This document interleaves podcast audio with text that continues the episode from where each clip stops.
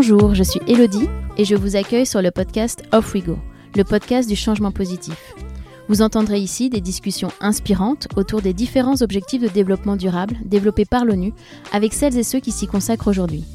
Nous nous attacherons à comprendre comment mettre en action concrètement ces objectifs de développement durable au sein des entreprises, des collectivités, mais aussi à titre individuel. Car c'est ensemble que nous ferons de cette décennie la décennie du changement positif, celle de l'action. Les opportunités sont multiples et passionnantes. Bienvenue dans un monde durable. Alors, off we go!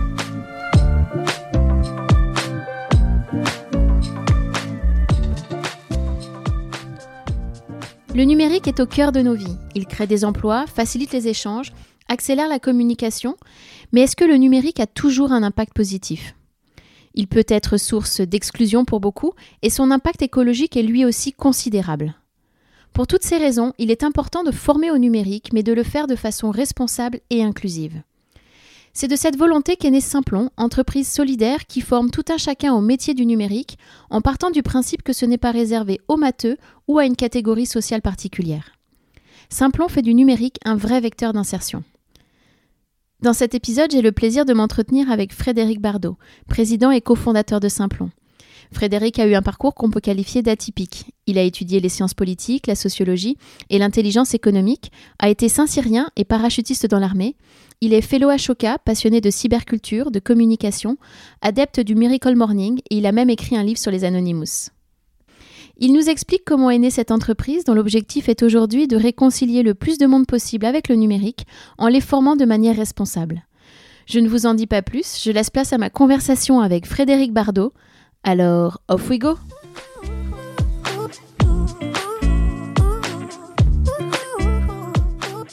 Bonjour Frédéric. Bonjour. Merci euh, d'avoir accepté d'être au micro euh, d'Off We Go aujourd'hui et merci de me recevoir dans les euh, locaux de Simplon. Je suis ravi. Bah, merci à vous. vous avez un parcours, on peut dire, atypique, enfin, et très très inspirant et une vie bien remplie. Alors pour commencer, est-ce que vous pourriez bah, vous présenter et nous expliquer un petit peu ce parcours? Bah, je suis Frédéric Bardot, j'ai 47 ans, j'ai 5 enfants et effectivement ça fait euh, une vingtaine d'années que je suis dans l'entrepreneuriat social en lien avec le numérique. Donc j'ai des, je suis issu d'un petit village euh, dans le Poitou-Charentes euh, et j'ai fait des études de sciences politiques pour être journaliste de guerre. Et en fait, voilà, j'ai plutôt abandonné le journalisme. Après, j'ai fait une carrière dans l'armée, donc je suis resté sur la guerre. Mais euh, j'ai pas continué dans, cette voie-là. Et j'ai fait plutôt de la communication et du marketing pour les ONG. Et puis, je me suis connecté à Internet et là, j'ai été foudroyé. J'ai vu euh, l'océan de la mer Rouge s'ouvrir. Et, euh, et, voilà, donc maintenant, je suis un passionné euh, de à quel point le numérique peut changer voilà, le monde et puis la vie des gens. Est-ce que vous vous souvenez à quand remonte enfin, le, le déclic ou si ça n'a pas été un, un déclic, le, le, processus qui vous a amené à vous engager sur, sur ces sujets-là? Bah, j'ai un peu tâtonné sur les engagements hein, quand on veut être journaliste de guerre ou militaire ou euh, j'ai passé aussi le concours d'espion de la DGSE enfin j'avais des, des, envies voilà d'être utile d'avoir de travailler pour une cause qui me dépassait mhm. Donc euh, je dirais que j'ai pas mal tâtonné j'ai beaucoup eu des pérégrinations et puis des, des, oscillations sur à quoi je pouvais être utile et là où j'ai vraiment compris c'est quand j'ai fait la jonction entre euh, le numérique donc l'arrivée d'internet quand je me suis connecté en 1997 ça m'a fait un gros gros effet j'imagine donc c'est peut-être les auditeurs ne connaissent pas un monde sans Internet, mais nous, on l'a connu. Voilà. et donc, cette jonction entre le numérique et ses possibilités, et puis euh, tout le monde dans l'intérêt général, de l'impact, euh, l'économie sociale et solidaire. Moi, c'est vraiment quand j'ai fait la, convergence de ces deux choses-là, euh, où là, je me suis dit, mais en fait, c'est ça ton truc. Mhm. Et comment l'idée de Simplon est venue? Et je suppose que bah, la version qu'on connaît aujourd'hui n'était peut-être pas mhm. celle du début. Euh, moi, j'étais déjà donc geek, euh, déjà entrepreneur social, plutôt dans le marketing et la communication pour les ONG. Et euh, en 2011, j'ai écrit un livre sur Anonymous, donc les pirates d'Anonymous. Et là, j'avais compris un pourquoi, peu. Pourquoi vous intéressez En fait, j'avais envie de comprendre. Déjà, je m'y intéressais à titre perso. Je trouvais ça assez bluffant ce qu'ils faisaient. Ils défrayaient pas mal la chronique. Et puis, je me disais, c'est assez inspirant pour les ONG aussi. leur manière de faire du plaidoyer et de mettre un peu le bazar, d'attirer l'attention sur eux. Et, et là, j'ai découvert, redécouvert le monde des hackers. Et donc, euh, j'ai repris conscience de, bah, du, pouvoir euh, magique que ça peut être de maîtriser les ordinateurs. Et donc là, ça m'avait mis une petite graine. Et l'idée de Simplon, c'est pas moi qui l'ai eu. Donc c'est des gens que j'ai eu comme étudiant quand j'étais prof au CELSA. Euh, qui ont eu cette idée-là d'importer les, les bootcamps américains en France. Et quand ils m'ont parlé de ça, enfin, j'ai connecté les points. Ça rassemblait vraiment tout ce que j'avais envie de faire. Donc, euh, à la fois l'émancipation qui est permise par le numérique, euh, l'histoire de l'ascenseur social, qui est un truc qui m'a marqué à titre perso dans mon, dans mon cursus et que j'ai vu aussi dans l'armée. Donc euh, ouais, s'il y avait la mixité, l'innovation, euh, voilà, le modèle économique un peu bizarre puisque tout est gratuit à Saint-Plon, donc forcément. On va en reparler. Voilà. Et donc ouais, j'ai sauté sur ce truc et je me suis dit c'est génial, je vais les aider à monter ça et on a monté la boîte ensemble. Mm. D'accord.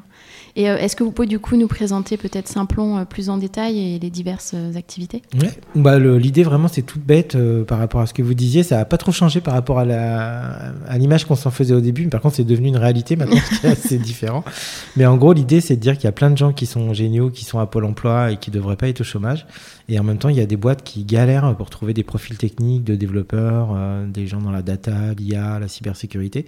Et donc, l'idée, c'est vraiment, euh, en s'inspirant du modèle américain des bootcamps, de faire des formations gratuites, super intensives, euh, sans prérequis. C'est-à-dire que c'est ouvert vraiment à tout le monde. Il n'y a pas besoin d'être déjà geek ou, ou fort en maths ou, ou, ou des compétences. Voilà, c'est ça, des prérequis. Euh, et, voilà, en quelques mois, tu montes en compétence sur, euh, sur des référentiels qui correspondent à des métiers hyper recherchés sur le marché du travail, en tension comme on dit. Euh, et, voilà, c'était vraiment cette idée toute bête, euh, c'était de dire, euh, il y a des gens qui ont besoin de taffer, il faut absolument leur proposer des solutions, il y a des boîtes qui cherchent des profils.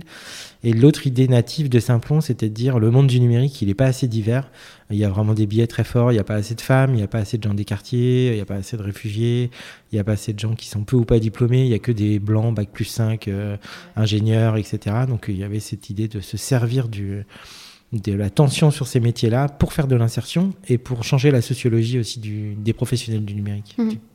Et vous avez dit justement que tout était gratuit euh, chez Simplon. Alors mmh. justement, quel est votre euh, business model? Modèle économique bah, On en a, euh, je crois, 17 ou 22. Donc ça dépend vraiment du type de public, si vous êtes euh, jeune décrocheur, si vous êtes réfugié en situation de handicap, etc. Ça dépend des régions, ça dépend des pays, parce qu'on est dans 25 pays. Donc en France, il y a beaucoup de pôles emploi, beaucoup de régions, beaucoup d'États. Euh, donc c'est de la subvention ou du, des marchés publics. Donc c'est aussi du chiffre d'affaires. Mais en gros, on trouve un tiers payeur pour que ce soit pas l'apprenant qui paye sa formation. C'est soit Pôle emploi, soit l'État, soit l'entreprise ça, c'est pour la France, mais dès qu'on passe euh, les frontières françaises, euh, qu'on est en Afrique ou en Jordanie, euh, ça doit être la philanthropie, la Banque mondiale, l'Union européenne, ouais, les boîtes. Oui, parce que Simplon n'est pas présent juste en France, mais aussi. Non, non, on est vraiment on est dans 25 pays. Ouais. Mm. Donc on a plein de modèles différents. Donc il y, a, mm. il y, a vraiment une partie des gens à Simplon qui ne font que s'occuper du fait que ça, l'information reste gratuite et donc ils vont chercher des financements. Mm. Et quels sont les principaux freins que vous rencontrez? Bah, ils sont, il y en a sur toute la chaîne de valeur. Donc, euh, le premier frein, c'est que pour faire de la formation, il faut des formateurs. Et euh, comme on est sur des métiers rares et chers, bah, un formateur, c'est hyper difficile à trouver. Il y a quelqu'un qui va se dire bon, bah, je vais pas, euh, on va dire, gagner des 100 et des 1000 à être développeur, mais je vais plutôt faire formateur pour Simplon. Donc, ça, c'est dur de trouver des formateurs parce qu'on les paye pas le prix qui sont payés dans le privé, bien sûr. La deuxième chose, c'est qu'on a euh, des difficultés à convaincre les entreprises que quelqu'un qui n'a pas de diplôme, c'est pas forcément quelqu'un qui n'a pas de valeur ou pas de compétences. Donc on a un petit enjeu de, conviction là-dessus. Et même sur les publics auxquels on s'adresse, les gens qu'on vise, en fait, se croient pas capables de faire simplement. Ah, vous devez les convaincre. Absolument. Il y a un syndrome de l'imposteur qui est terrible. Et donc euh, voilà, on est euh, sourcé et convaincre les gens qui peuvent aller à Saint-Plon, c'est déjà un premier boulot. Quoi. Mm. Et les formateurs, c'est des formateurs à temps plein ou c'est des... Des formateurs à temps plein, ils peuvent être salariés ou freelance. Et ce qui est hyper important pour nous, c'est que ce soit des professionnels du numérique, pas des formateurs. Donc en mm. fait, ils sont pas formateurs, ils sont développeurs ou développeuses. Et on leur dit, hey, t'as pas envie de transmettre tes compétences euh, à des gens et de faire de l'impact et tout ça? Si. Donc voilà, après on les forme à la formation, à notre méthode pédagogique, et ils sont en situation de formateur. Mais c'est pas des formateurs de métier. Et vous avez le label euh, ESUS, qui est entreprise euh, solidaire d'utilité sociale. En quoi c'était important pour vous euh, d'avoir, enfin, d'obtenir ce label? Bah, dès le début, simplement, on n'a pas hésité entre on fait une ONG ou on fait une entreprise. On n'a pas hésité du tout. On a dit on veut faire une entreprise sociale et solidaire. Donc le statut ESUS a existé à partir de juillet 2014. Et euh, donc avant, on savait qu'il allait se passer quelque chose dans ce domaine-là. On savait qu'il y avait des entreprises commerciales de l'ESS qui allaient arriver. Donc on s'était taillé exprès pour utiliser le moteur d'une entreprise pour avoir de l'impact social. Donc on était vraiment dans cette logique de start-up social, de lever des fonds, de scaler, euh, d'être une licorne, mais pas une licorne avec une valorisation boursière, mais une licorne de l'impact. Et donc on savait qu'il y avait cette loi ESS en préparation et qu'il allait y avoir un agrément, une espèce de statut qui permettrait à des entreprises commerciales commercial au sens de euh, c'est une entreprise oui, en une fait, entreprise hein. normale voilà.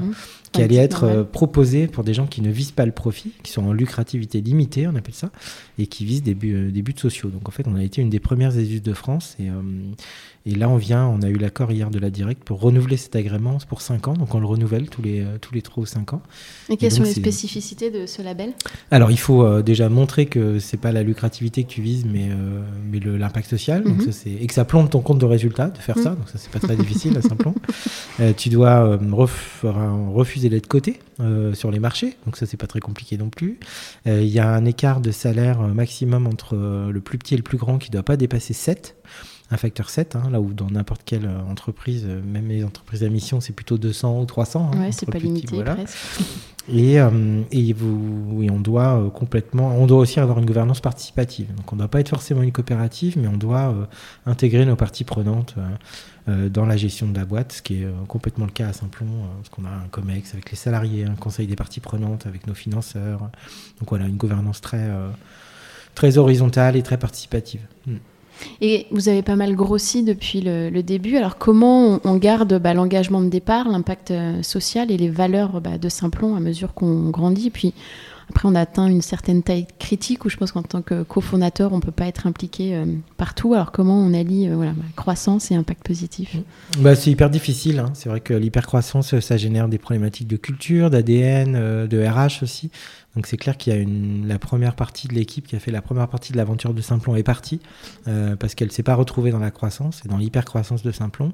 Et puis euh, autant la roadmap était assez claire au début de Simplon qu'on avait vocation à s'adresser aux demandeurs d'emploi mais aussi aux salariés euh, et aussi de faire de la prod. On a une filiale de prod qui fait des sites web, des applications mobiles, donc on était très diversifié. Autant il y a une partie de l'équipe qui venait à Simplon pour uniquement pour un- une chose de Simplon et qui n'était pas super à l'aise avec le reste. Par exemple, euh, voilà, quand on a formé des salariés, ça a été compliqué en termes de culture. Donc je crois que c'est dans le dialogue et dans la participation qu'on arrive à maintenir. euh, La mission, elle n'a pas changé. C'est vraiment le numérique inclusif et solidaire euh, et un levier d'empowerment pour des gens qui en ont vraiment besoin. Après, dès qu'on rentre dans le détail, qui a vraiment besoin? Est-ce que former un réfugié, c'est plus social que euh, former un postier pour qu'il garde son boulot à la poste? Euh, Est-ce que, euh, je sais pas, donner des compétences numériques fondamentales à quelqu'un qui est dans le sanitaire et social, c'est mieux que de former un développeur féminin? Donc voilà, après, chacun... C'est beaucoup de questions sur bah oui, les valeurs qui continuent à être. Voilà, mais après, Simplon. voilà, l'ADN, euh, le statut, la non-lucrativité, tout ça, ça n'a pas changé du tout. Donc c'est vraiment plus sur la, la vitesse d'exécution et quels sont les bénéficiaires, quels sont les territoires aussi. C'est vrai qu'on a des forces qui nous... Ce serait plus simple si on était que dans des grandes villes, par exemple. Mais nous, on va être dans la zone rurale, on va être Vous en êtes dans quel type justement de territoire? On est plutôt dans les grandes agglos, dans les quartiers politiques de la ville, mais on est très très présent en ruralité, en outre-mer. On doit être un des organismes de formation qui est le plus présent euh, en dehors des grandes métropoles. Et forcément, c'est moins facile, moins rentable, euh, plus difficile de sourcer les gens, plus difficile de trouver des boîtes, parce qu'il n'y a pas... euh, Enfin, je veux dire, on est en Ardèche, par exemple, chez l'art, et c'est la septième promotion de développeurs qu'on fait, en plein milieu de l'Ardèche, dans un endroit où il n'y a aucune boîte du numérique. Et ils retrouvent un, un emploi après, Ben, en fait, euh, ils c'est créent leurs propres emplois, ils se sont fait une coopérative d'activité et d'emploi, ils travaillent en remote. euh, donc, euh, ouais, ils ont, ils ont inventé la vie qui va avec, mais c'est un combat euh, très, très euh, difficile versus euh, être à Paris et puis Mm. euh, Oh, c'est fournir des facile, devs à l'écosystème. sûr, ouais. ouais. Mm. Alors comme vous le savez, le, le podcast a pour but euh, de mettre en, en lumière les, les actions euh, positives autour des, des objectifs de développement durable euh, développés par l'ONU. Alors est-ce que vous pouvez nous dire bah, à quels ODD euh, Simplon participe et, et aussi bah, quelle est votre perception de cet agenda euh, 2030 bah, moi, je suis assez fan des ODD parce que c'est un framework commun et que ça permet d'être un. Je pense que ça a été effectivement conçu pour ça. Je pense que c'est bien que tout le monde s'y rallie, que des gens comme les B Corp, par exemple, euh, alignent le référentiel B Corp sur les objectifs de développement durable. Euh, le SG aussi, l'investissement social responsable. Enfin, c'est bien d'avoir un framework commun. On sait que c'est ça qui permet de faire avancer les choses. Euh, je le trouve bien foutu. Je suis, on va y revenir, mais je suis un fan de l'ODD 17 hein, sur les partenariats. Mais après, à Simplon, effectivement, on est plutôt euh, sur le 8 donc euh, le travail décent. Euh, on travaille aussi sur la question de l'égalité entre les sexes, hein, même si c'est pas le, propos principal. On a 43% de femmes à Saint-Plon, ce qui est complètement euh, incomparable avec n'importe quelle école d'informatique. Voilà, c'est ça. On est sur l'éducation de qualité, donc le 4, même si on est plutôt dans la formation professionnelle que dans l'éducation. Et après, je pense qu'on participe aussi un petit peu au 10 à réduire les inégalités, mais ouais, euh, c'est principalement sur le côté travail décent, parce que c'est des, métiers qui sont bien payés, qu'on peut exercer un peu de, de n'importe où. Euh, euh, donc ils ont un pouvoir d'insertion et d'empowerment qui sont très forts et il faut les démocratiser parce que, parce que pour l'instant il y a une petite partie de la population qui se les approprie et pas celle qui en a le plus besoin. Mm. Et justement, est-ce qu'on peut revenir un petit peu plus sur euh, bah, voilà, comment le numérique peut être euh, bah, levier d'inclusion euh, sociale et de réduction des, inégalités selon vous Et du coup, bah, participe à la, à la réalisation des ODD. Mais mm. est-ce qu'on peut revenir un petit peu là-dessus? Bah Oui, oui, il faut revenir là-dessus et il faut déjà dire que le contraire est vrai. C'est-à-dire que c'est plutôt un problème plus qu'une solution. Le numérique, ça crée des mécanismes d'exclusion. Hein. on a 2 milliards de personnes qui ne sont pas connectées à Internet. en France, il y a 17% de la population qui est complètement illettrée du numérique. Euh, et, on sait que sur les gens de plus de 70 ans, sur les gens qui ont des bas revenus, des bas niveaux d'éducation, en fait, le numérique est un problème. C'est pas une solution. Donc déjà, il faut euh, patcher ça avant de dire que le numérique change le monde. Il faut déjà essayer d'arrêter ces, On sait qu'il y a un impact écologique du numérique qui est grandissant et qui est incroyable. Donc voilà, donc le numérique est un poison, comme dirait Bernard Stiegler, mais il peut être aussi un remède, comme la digitaline ou comme les vaccins. Quoi. Donc euh, après, le numérique, ça permet euh, de raccrocher des territoires qui sont euh, pas dans les grandes agglomérations, ça permet d'amener le savoir à des coûts, on va dire, assez compétitifs versus construire des bibliothèques ou donc euh, il y a énormément de, pouvoir d'inclusion euh, sur l'accès aux droits aussi, euh, sous réserve d'avoir des gens qui sont connectés, lettrés et bien équipés, ce qui n'est pas toujours évident. Il y a un accès à la connaissance, au droit, à l'information. donc ça c'est assez, démocratisant, on va dire, assez, inclusif.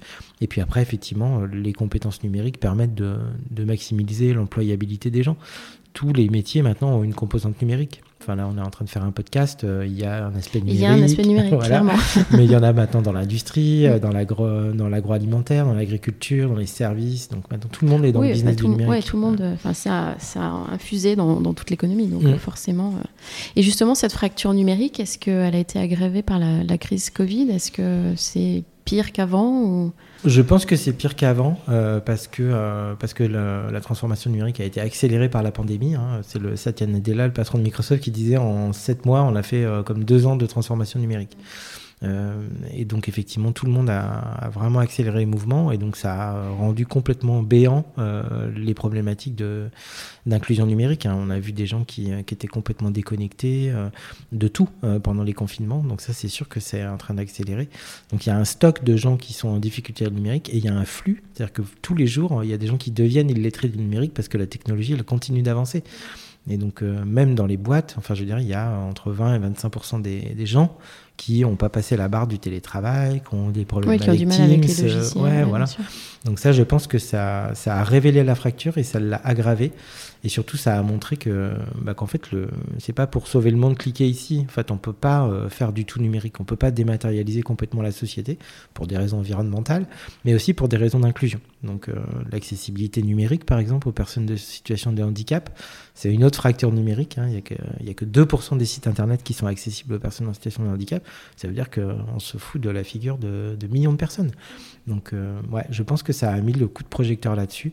Euh, donc dans le plan de relance, il y a les conseillers numériques. J'allais vous demander, est-ce que vous voyez des, des, choses pour essayer de pallier à, ça, des choses qui se mettent en place? Bah, Les acteurs s'organisent. Euh, il y a une filière autour de ce qu'on appelle la médiation numérique, hein, donc le fait de, de, lutter contre la fracture numérique. Il y a une coopérative qui s'appelle la Mednum. Il y a des actions dans les territoires, les conseils départementaux. Enfin, il y a des gens vraiment qui se bougent, notamment les zones rurales ou les zones blanches aussi. Et puis après, il y a eu effectivement pas mal d'argent de, mis sur la table suite à la pandémie. donc il y a 300 millions d'euros pour déployer, former et déployer 4000 conseillers numériques sur l'ensemble du territoire qui vont être dans les pôles emploi, dans les CAF, dans les CCA. Oui, parce qu'on le voit même dans les administrations, juste pour prendre un rendez-vous, il faut, il faut enfin, être connecté à Internet, euh, pouvoir le faire, et c'est pas forcément ah oui, évident complètement. Pour tout le monde, Puis là, on parlait de vaccination. Enfin, je veux dire, tout le monde n'est pas ceinture noire de Doctolib. Hein, non, non, euh, c'est clair. Donc il y a effectivement des problèmes. Donc ça, il faut l'accompagner. Euh, après, il y a eu des choses dans l'éducation aussi. Hein. Maintenant, il y a du numérique un peu partout dans les programmes scolaires, ce qui n'était pas le cas avant. Donc je dirais que ça prend du temps, mais pour le coup, avant que ça aille jusqu'au dernier kilomètre de la Pampa dans la vallée de l'Aude, ça, va, ça va mettre du temps. Ça prend du temps, oui. Mm.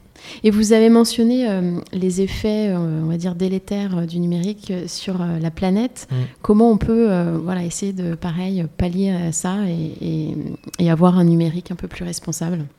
Bah là, il n'y a pas de surprise, c'est exactement pareil que pour tout le reste. C'est-à-dire, il y a les 4 ou les 5 R, là, donc euh, réduire, euh, euh, recycler, etc. Donc ça, c'est vraiment la sobriété numérique. Ça, c'est vraiment le truc de fou. Donc c'est quoi? C'est tous nos devices. Ouais, c'est moins de devices, des devices reconditionnés, recyclés, réparés, donc dont on prolonge la vie. donc vraiment, c'est ça. Le principal impact. Les renouveler toutes les, tous les ans. Exactement. Donc se jeter sur le dernier iPhone, c'est mm. pas forcément la meilleure idée du monde, surtout qu'en fait, il continue juste à téléphoner. il a juste trois appareils photo de plus, mais bon, bref. Donc euh, ça, c'est vraiment un problème. Ouais. Et le principal impact écologique du numérique, c'est contre-intuitif pour les gens. C'est pas les emails, euh, les data centers. En fait, c'est vraiment les le fait que le numérique est un problème matériel. C'est-à-dire qu'on dit que c'est dématérialisé, mais en fait, c'est pas du tout vrai. il suffit de visiter euh, euh, une infrastructure de cap sous-marin ou euh, de regarder une, ferme de serveurs. C'est du matos. Enfin, c'est des terres rares, de l'eau, de l'énergie. Donc, c'est vraiment un truc matériel, le numérique. C'est une industrie lourde. Je veux dire, les gens pensent que c'est dans le nuage, mais non, il n'y a pas du tout de nuage. Quoi. Les bits, ils se baladent pas comme ça, ils se baladent dans des fibres optiques, dans des antennes, dans des réseaux physiques où on creuse des trous dans le sol pour vous l'amener jusqu'à votre maison et tout ça. Donc ça, c'est vraiment le principal impact. Et après, euh, l'explosion du nombre de devices, hein, parce que maintenant on parle de l'Internet des objets, euh, de la 5G, donc tout a vocation à être connecté, hein, de son frigo à sa bagnole en passant par sa tasse à café. Donc ça, ça veut dire en fait du matos partout, partout. Donc des milliards et des milliards d'objets. Donc ça, c'est le principal impact. Et forcément, ces milliards d'objets, ils communiquent, ils créent de la donnée, et donc il faut la stocker, il faut la traiter. Et là, il y a les histoires des emails, des data centers, euh, et, aussi les types d'usage. Hein. On parle de la vidéo. On sait que Netflix, YouTube et YouPorn euh, mobilisent la moitié de la bande passante d'Internet et euh, presque 25% de son énergie. D'accord. Juste pour la vidéo. Juste pour la vidéo, oui. Mm. et, donc tout le monde, tout le monde s'est dit oui. Et on se demande pour quel type de contenu. Voilà, c'est ça. Hein. donc les vidéos de chat et puis le porn et puis les séries, super. Et, et, moi je plaisante souvent avec ça, mais il y a des gens qui ont honte de prendre l'avion, mais personne n'a honte de regarder une série sur Netflix. Alors qu'en fait, le numérique pollue trois fois plus que le transport aérien. Oui, bien sûr. Euh, et donc, il y a des, on parlait bah, de l'éducation euh, nationale, hein, il y a des actions euh, concrètes et, novatrices bah, de la part d'organisations comme, comme Simplon. Mais c'est vrai que les institutions éducatives, donc si on parle de l'éducation nationale pour la France, on voit qu'elles ont quand même un peu de mal à, à innover ou en tout du moins à intégrer le rythme des différentes euh, innovations à leur modèle euh, pédagogique et, plus largement aussi à intégrer euh, finalement tous les enjeux et tous les sujets de la transition écologique. alors déjà, est-ce que vous, vous partagez ce constat et, pareil, selon vous, qu'est-ce qu'il faudrait bah, faire pour que ça change et que ça évolue un petit peu? Bah, je suis assez partagé là-dessus parce que euh, moi j'aime notre, notre système éducatif. Hein, pour être beaucoup à l'étranger, je me rends compte que tout le monde entier nous envie ça. Euh, après, j'aime bien aussi son petit côté euh, réfractaire, gaulois réfractaire sur le numérique parce que, on le sait à Simplon, la valeur ajoutée du numérique en pédagogie, elle n'est pas du tout évidente. Elle n'est pas démontrée. donc, alors qu'on fait de la formation au numérique, mais on la fait en présentiel, on ne fait pas des MOOC, voilà, on n'utilise pas des casques de VR, voilà. Quand vous parlez de valeur ajoutée, c'est-à-dire bah en fait, euh, le fait de faire des choses euh, avec du numérique en termes d'apprentissage, ça démontre pas du tout de supériorité. Les gens ne retiennent pas mieux, au contraire, euh, sur des écrans, ils interagissent moins, les apprentissages sont freinés. il faut faire les choses en mouvement, il faut écrire, il faut pas taper sur des claviers. C'est comme ça qu'on apprend dans l'éducation nationale. Donc le petit côté non numérique à l'école, c'est un peu idéologique, mais il y a un truc derrière qui est important. Donc il suffit pas de rajouter du numérique pour que l'éducation soit plus innovante, même en termes d'impact hein, sur les. c'est pas plus démocratique de mettre du numérique, c'est pas. Donc ça c'est un peu mon petit côté mauvais esprit. Après effectivement, je pense que que c'est bien qu'on ait rajouté du, du numérique dans les programmes, c'est-à-dire qu'on peut pas faire des citoyens éclairés et des professionnels on va dire, euh, avertis euh, sans avoir une, formation euh, très forte sur la partie numérique. Et donc le fait d'avoir commencé par former les profs, d'avoir ajouté du code à l'école. Donc maintenant, du CP à la cinquième, il y a des cours de Scratch, de Python.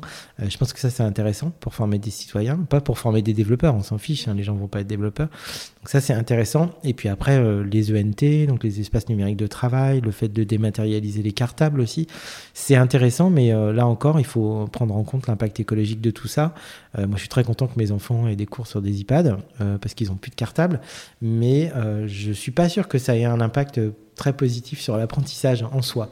Euh, d'avoir dématérialisé ça. Donc le diable est un peu dans les détails. Je suis un peu partagé euh, sur cette question. Je ne sais pas si ça répond vraiment à votre question.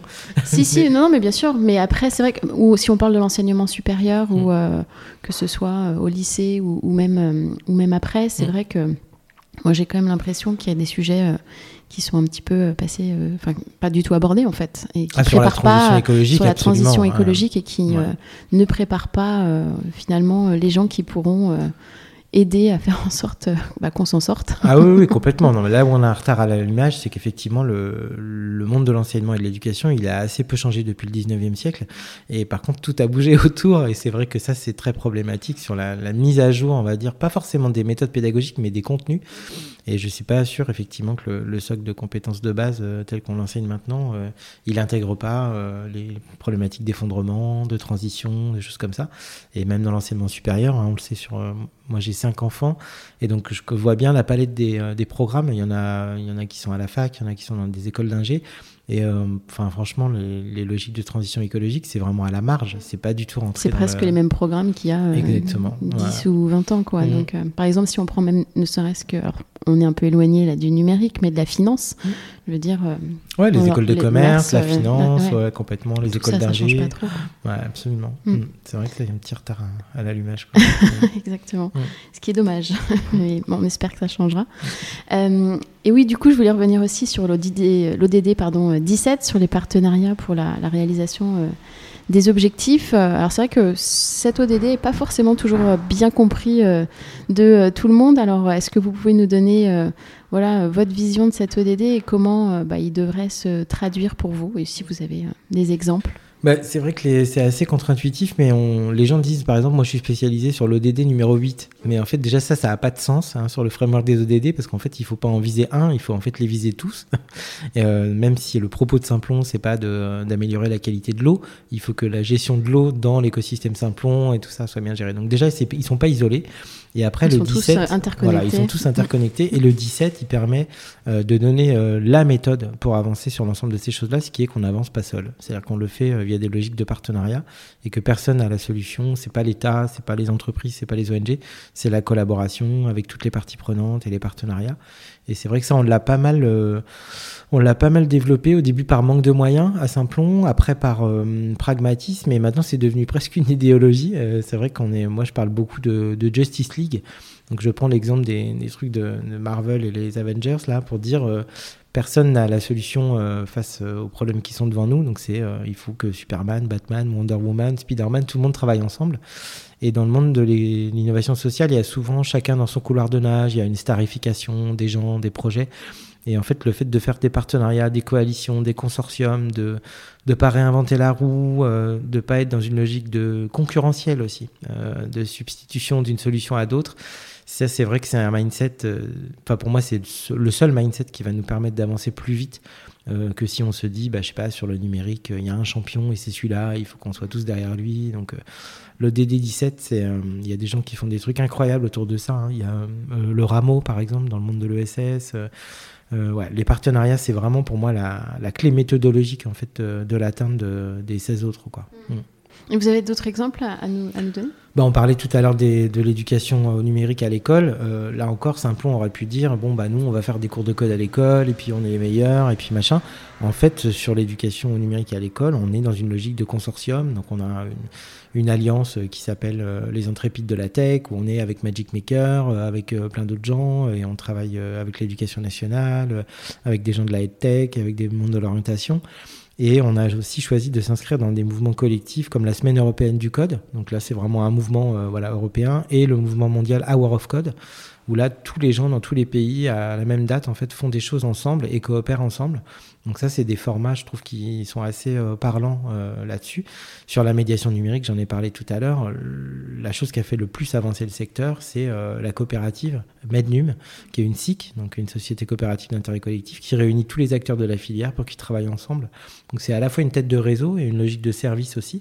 Donc là encore, c'est par la coopération, par le, la discussion et la participation qu'on a réussi à faire avancer des sujets qui avançaient pas depuis 20 ans parce qu'on fait de la médiation numérique depuis les cyberbases dans les années 80, on parle de fracture numérique. Donc, euh, et là, ça n'a pu avancer que parce qu'on s'est tous mis euh, ensemble dans une même coopérative. Donc ça, c'est un autre exemple. Sur les femmes aussi dans le numérique, c'est pareil, c'est pas Simplon et c'est 43% euh, de quelques milliers de femmes qui va changer la physionomie. Donc là, on a des collectifs aussi, on travaille avec Femmes Numérique, on a une initiative qui s'appelle Women and Girls in Tech, où on est avec les entreprises, d'autres écoles. Donc c'est Simplon et 42 et Webforce 3 et tout le monde qui travaille ensemble, euh, et pas juste chacun dans son couloir de nage. Donc en fait, toutes les thématiques chez Simplon, euh, sur l'impact écologique du numérique encore, on aurait pu avoir notre propre programme à nous. On s'est inscrit dans l'Institut numérique responsable, l'INR, qui est l'association euh, qui est un peu euh, la, zone de coopération de tous les acteurs sur ces sujets-là. Donc, euh, ouais, je crois que c'est un réflexe qu'il faut avoir et, et, avant de se lancer bienté dans un truc, il faut regarder ce qui existe et avec qui je pourrais faire des trucs. la roue à chaque exactement. fois. Mm. et c'est vrai que les ODD ou en tout cas tous ces sujets euh, euh, ne sont pas juste l'affaire euh, bah, voilà, enfin, du monde économique, que ce soit de l'ESS ou du monde économique traditionnel ou même de l'État. Chacun a sa part à, jouer. Donc, selon vous, en tant que citoyen, qu'est-ce que je peux faire pour voilà, participer à tout ça et faire changer les choses bah, Là aussi, c'est souvent facile d'opposer euh, les petits gestes avec euh, les grandes révolutions, etc. Et euh, donc, moi, je pense qu'il faut faire et pipi dans sa douche et faire la grève de l'école le vendredi et, faire pression, voilà, et voter écolo pour des programmes écolos. Donc, je pense qu'il ne faut pas opposer les choses. mais le citoyen, c'est J'aime pas quand on dit qu'on peut voter avec sa carte bancaire en achetant, mais il y a quand même quelque chose de vrai là-dedans. Ce que j'aime pas dans le fait de voter avec euh, la carte de crédit, c'est que euh, ça élimine le côté euh, collectif. Là encore, c'est pas chaque citoyen dans sa petite vie à lui avec son petit nombril doit faire quelque chose, c'est tous ensemble en fait. Donc c'est des campagnes de boycott ou des campagnes de boycott positifs pour favoriser des gens. C'est des collectifs d'acteurs, je sais pas, les, les, AMAP, de se réunir, d'avoir des achats groupés, des choses comme ça. Ça, je trouve ça intéressant. Mais c'est sûr que si on, enfin, c'est un peu comme on disait tout à l'heure, les étudiants des écoles de commerce ou d'ingénieurs, quand il y a eu l'initiative où euh, plein de gens d'écoles d'ingé ont dit bah, Moi, je ne travaillerai jamais dans une boîte polluante, bah, franchement, les RH des grosses boîtes, elles ont flippé. et donc maintenant, elles veulent toutes être entreprises à mission parce qu'elles ont flippé. Elles se sont mm. dit Si personne ne veut travailler chez nous, on est mort. Bah, si personne ils ont un vrai problème d'attractivité des talents. Hein, Mais c'est vrai pour les produits. Mm. Si personne n'achète mes produits, bah, je suis mort. Donc en fait, s'il y a mais la question, c'est plutôt euh, fin du monde et fin du mois. quoi. C'est-à-dire euh, comment est-ce qu'on fait pour euh, freiner le hard discount, la fast fashion et les trucs comme ça, parce que là, c'est moins cher. Donc c'est. Hmm. C'est toute la difficulté, ouais. Qu'est-ce qui vous porte au quotidien? Bah, Moi, c'est vraiment ce qu'on fait pour les gens conformes. C'est-à-dire que le fait qu'ils arrivent avant Simplon en mode ouais, mais moi je vais pas être capable, je suis pas sûr, et quand ils ressortent ils ont changé de posture physique, euh, ils sont beaucoup plus en confiance, ils, trouvent des jobs, euh, quand ils sont dans leur job, euh, ils dépareillent pas par rapport à leurs collègues ingénieurs, ils ont des bons salaires. donc ça, c'est le, pouvoir de transformation individuelle qu'on peut générer grâce à nos formations. Ça, je trouve, moi, ça fait ma journée à chaque fois que je vois quelqu'un qui qui a chopé un job ou un réfugié qui nous raconte qu'il est venu de Sierra Leone à pied en France et que maintenant il travaille dans une start-up. Enfin, ça, je trouve ça mais démentiel. C'est vraiment ça, ça me redonne de l'énergie. Puis après, bon, moi, j'ai j'ai pas mal d'enfants et pas mal d'activités humanitaires et bénévoles. Et ça, c'est vrai que ça, c'est super riche aussi de voir la génération qui arrive. Ça, ça me donne beaucoup d'énergie de voir que c'est ma fille qui m'a qui m'a convaincu de changer mon régime alimentaire et tout ça. je trouve ça génial aussi. C'est le, côté transmission générationnelle, quoi. La génération qui arrive là, elle est vraiment elle est top. Elle a ses contradictions. Hein, Bien sûr, parce bah, que comme ma nous, fille, hein. il faut pas lui expliquer qu'il faut qu'elle arrête Twitter ou Netflix. hein. Elle est végane, mais euh, voilà.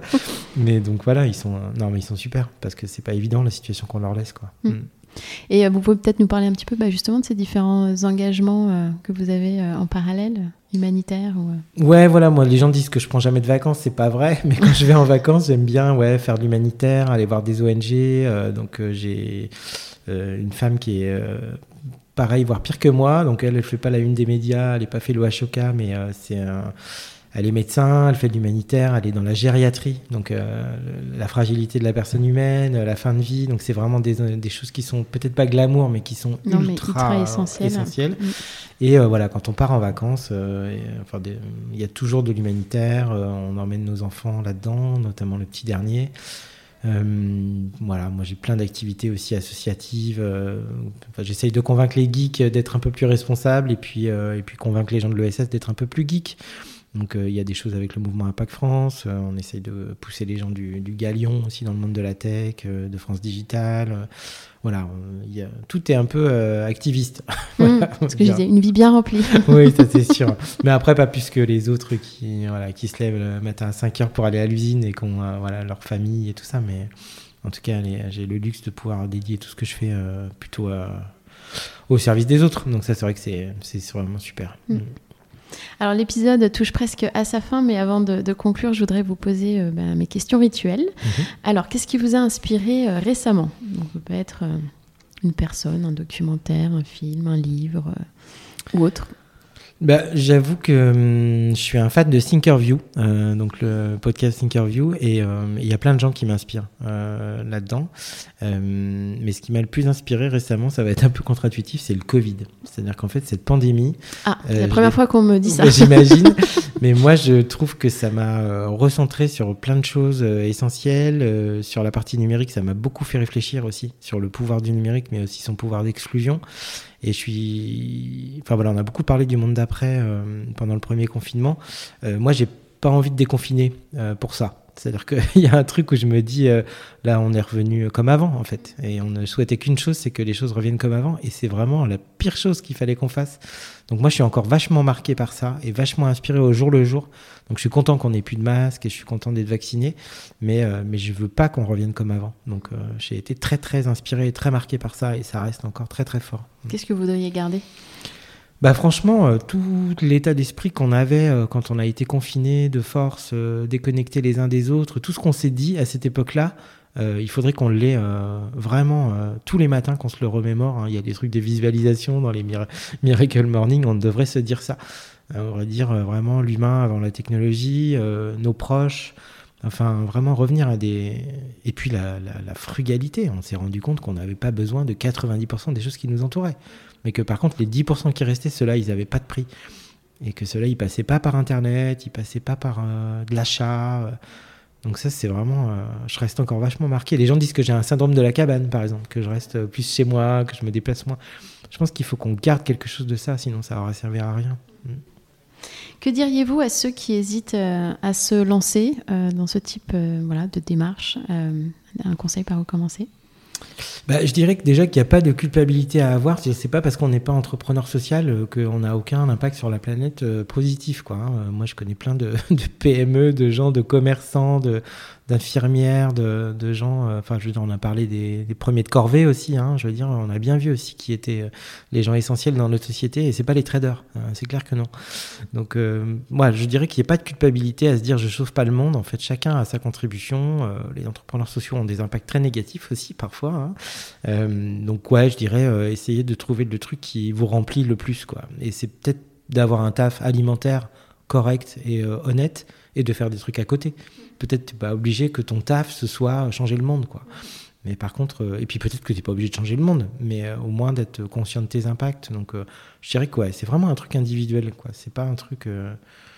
Enfin, on n'est pas tous obligés d'être entrepreneurs sociaux et d'être Greta Thunberg quoi. Mm. Et pour vous, à titre personnel, quel changement positif voudriez-vous euh, ben, apporter dans votre vie pour aller encore plus loin? Je dirais que cette histoire de sobriété numérique, là, c'est quand même le truc qui m'empêche un peu de dormir, parce que Saint-Pont est toujours dans une dynamique de croissance. nous, on alimente cette industrie du numérique hein, en compétences, on crée des emplois, c'est génial, on change la vie des gens. Euh, mais j'ai envie de dire, si c'est pour qu'on se rende compte dans 10 ans euh, que le numérique, c'est exactement comme les énergies fossiles et qu'en fait, euh, elles sont non renouvelables, critiques, et qu'en fait, on aurait dû arrêter les vidéos de chats et faire que de la télémédecine, ouais, j'ai pas envie d'avoir ce réveil un peu brutal, d'avoir les 30 glorieuses du numérique et au bout d'avoir la douche froide en disant, mais en fait, on a fait n'importe quoi. Ça, c'est un truc qui m'embête un peu. Donc, on essaye vraiment. Déjà, on en parle beaucoup à Saint-Plon. Tout le monde est très sensibilisé là-dessus. Et on essaie de voir concrètement qu'est-ce qu'on peut faire. On va pas arrêter de créer des emplois. On va pas dire euh, à Microsoft, euh, bah, il faut arrêter les vidéos de chat. Enfin, nous aussi, on envoie des vidéos de chat. Donc, euh, ça, c'est un truc qui me, qui me soucie un peu. Mm. Est-ce que vous pouvez dire à nos auditeurs où retrouver l'actualité de Saint-Plon? Bah, sur simplon.co, hein, donc euh, voilà, le nom de, de, notre boîte et le nom de notre nom de domaine. Donc euh, voilà, mais il n'y a pas que simplon.co, il y a un truc génial qui s'appelle la Grande École du Numérique, qui est un truc incroyable avec tout, plein de gens qui font la même chose que nous. Donc sur les réseaux, voilà, et aussi près de chez eux, parce qu'on a voilà, 97 centres de formation en France. Donc euh, on parlait tout à l'heure de Montmorillon dans le Poitou-Charentes. Bah, il y a des endroits pas loin de chez eux, il y a une fabrique Simplon, et franchement, ils peuvent aller voir ce qui se passe là-bas sans problème, frapper à la porte. Merci beaucoup euh, Frédéric pour cette conversation. Merci, à bientôt.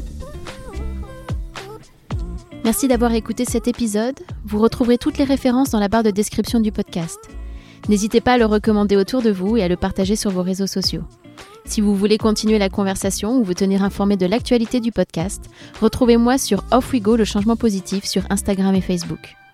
Et n'oubliez pas que la meilleure façon de soutenir le podcast est de laisser des étoiles et des commentaires sur les plateformes, et notamment sur Apple Podcast. Je vous retrouve dans 15 jours pour un nouvel épisode, et d'ici là, mobilisons-nous. À très bientôt.